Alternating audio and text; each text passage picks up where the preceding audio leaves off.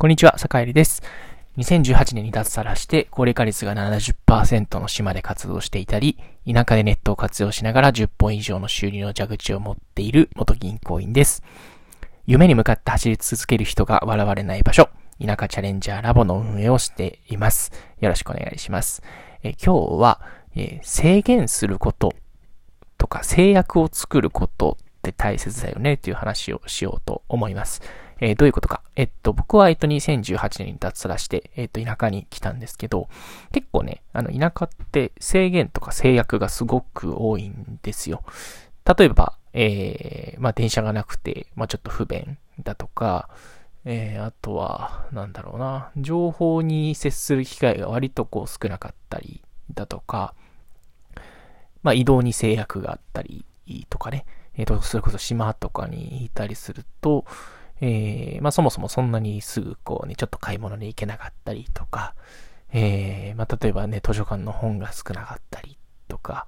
えー、あとはそもそもあんまりこう、えー、なんだろうな、パソコン機器だったり IT がそんなにこう普及してなかったりとか、えー、っていうことが結構あったりするんですね。なんですけど、それをこう、遅れているというふうに取るか、それとも、えー、逆の意味で取るかっていうのはすごく、あの、興味深いテーマだなというふうに思って、今日は、えー、制約があるって結構大事だなって話をしようかなと思います。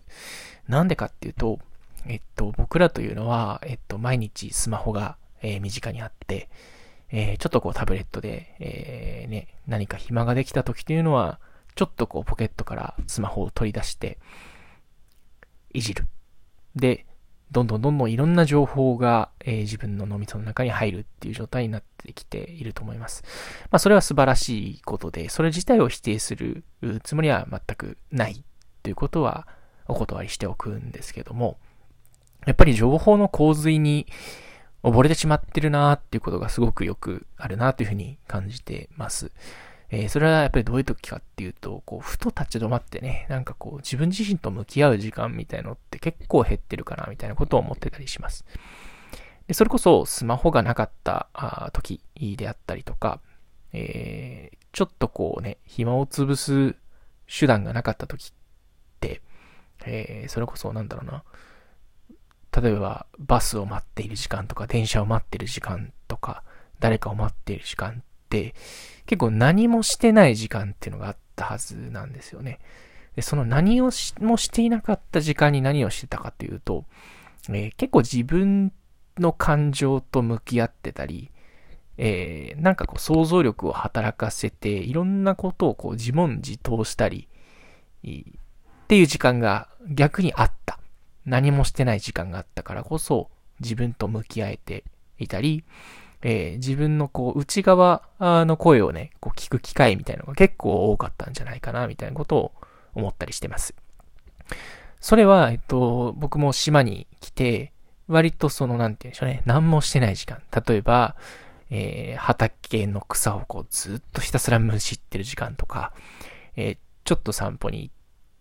で、鳥の声をピチクパチクしてるのを聞いてる時間とか、夕日を見てる時間とか、焚き火をずっとひたすら、ね、えー、なんだろうな、夜8時から11時ぐらいまでずっと火を焚いてる。庭で火を焚いてるみたいな時間。これっていうのは、情報がどんどん頭の中に入ってきてるって状態じゃないんですね。ないんですが、えー、結構何も考えてないとか何にも情報が入ってきてない時って、やっぱり、いろんなアイディアとか、いろんな発想が逆に生まれてくるんですよね。それはなんでかっていうと、新しく何か脳みそに入ってくる情報っていうのを遮断していると、やっぱり今あるものから何かに気づこうとしたりとか、えー、何かを感じようとするっていう行為ができるんですよね。もうぼーっとひたすら草むしってる時でもそうだし、ぼーっととりあえずこうね、薪を火にくべている時でもそうだし、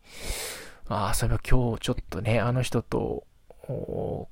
ちょっとね、あの話をしたけど、もう少し、ああいう言い方すればよかったんじゃないかな、とか、えー、今日ね、やった、えー、取り組みは、今日やった、なんだろう、発信した内容は、あれでよかったのかな、とか、最近あの人に会ってないな、とか、なんかちょっとふとね、こう振り返る時間というか、えー、なんて言うんでしょうね、帰り見る時間みたいな余白を作ることで、やっぱり新しい発想って生まれるし、えー、本当に必要なこう振り返りみたいなのがこうできるんじゃないかなというふうに思ってます。なんで、えっと、なんていうか、スマホが悪だとか、えー、なんだろうね、とりあえずこう画面見ちゃうのが良くないことっていうわけじゃなくて、やっぱりそういうこう、自分を何らかのこう制約がある状態に置いてみるっていうことって、ちょっと新しい自分に、えっ、と、自分の内側を掘ることにつながるので、えー、それをやってみると、意外と、こう、いいんじゃないかと。いうふうに、えー、最近ね、すごく田舎に来てから、そういうこう余白、自分の内側だったりを見つめ直す機会というのを、えー、意識的に取るようになってから、えー、それがね、こうなんていうか、情報の渦に飲み込まれて、えー、本当に大切なものみたいなことをこう見失わないようになったかなというふうに、えー、最近思ったりしているので、えー、実はちょっとしたね、あの、なんていうか、何もしない時間とか、えー、情報を入れない時間で内側と向き合う時間みたいなことを、えー、なんて言うんでしょうね、設定してみるっていうのをちょっとお勧めしたいなと思ったりします。えー、例えばね、それをさっき言ったように畑やったり、夕日見たり、焚き火したりもそうだけど、それこそまあ、例えばね、バーベキューやってみたりとか、ちょっと近くの自然があるところにちょっと行ってみるとか、うん。なんというか、効率的、効率的にっていうのも確かに大事なんだけれども、効率的とは真逆の世界に行ってみることこそ実は本当に効率的なのことなのかもしれないな、みたいなちょっと哲学的なことをちょっとね、ふと、えー、夕日を眺めたり、ちょっとぼーっとしてる時間にちょっと考えたので、えっ、と、皆さんにシェアしようと思ってこのラジオを撮りました。はい。えー、こんな感じでね、毎日、えー、田舎暮らしをして、えー、気づいたことであったりとか、えー、まあ、脱サラして地方移住したんですけど、まあ、田舎でこう、どういうふうにこう仕事をして生きていくか、みたいなことを考えて、えー、ラジオを発信しています。えー、ちなみにね、あの、田舎チャレンジャーラボっていうね、あの、田舎で頑張る人の、えー、集まるオンライン村、あ地方で、え頑張る、え、それから地方にこれから行ってみたいっていう人の夢をね、あの、みんなで応援するっていう場所を運営したりしているので、興味がある人はそちらも覗いてみてください。はい。今日は、えー、制限すること、えー、制約を自分自身に与えることって結構大事なことだよねっていうテーマでお話ししました。はい。それでは皆さん、えー、今週も一週間お疲れ様でした。え、良い週末をお過ごしください。それでは。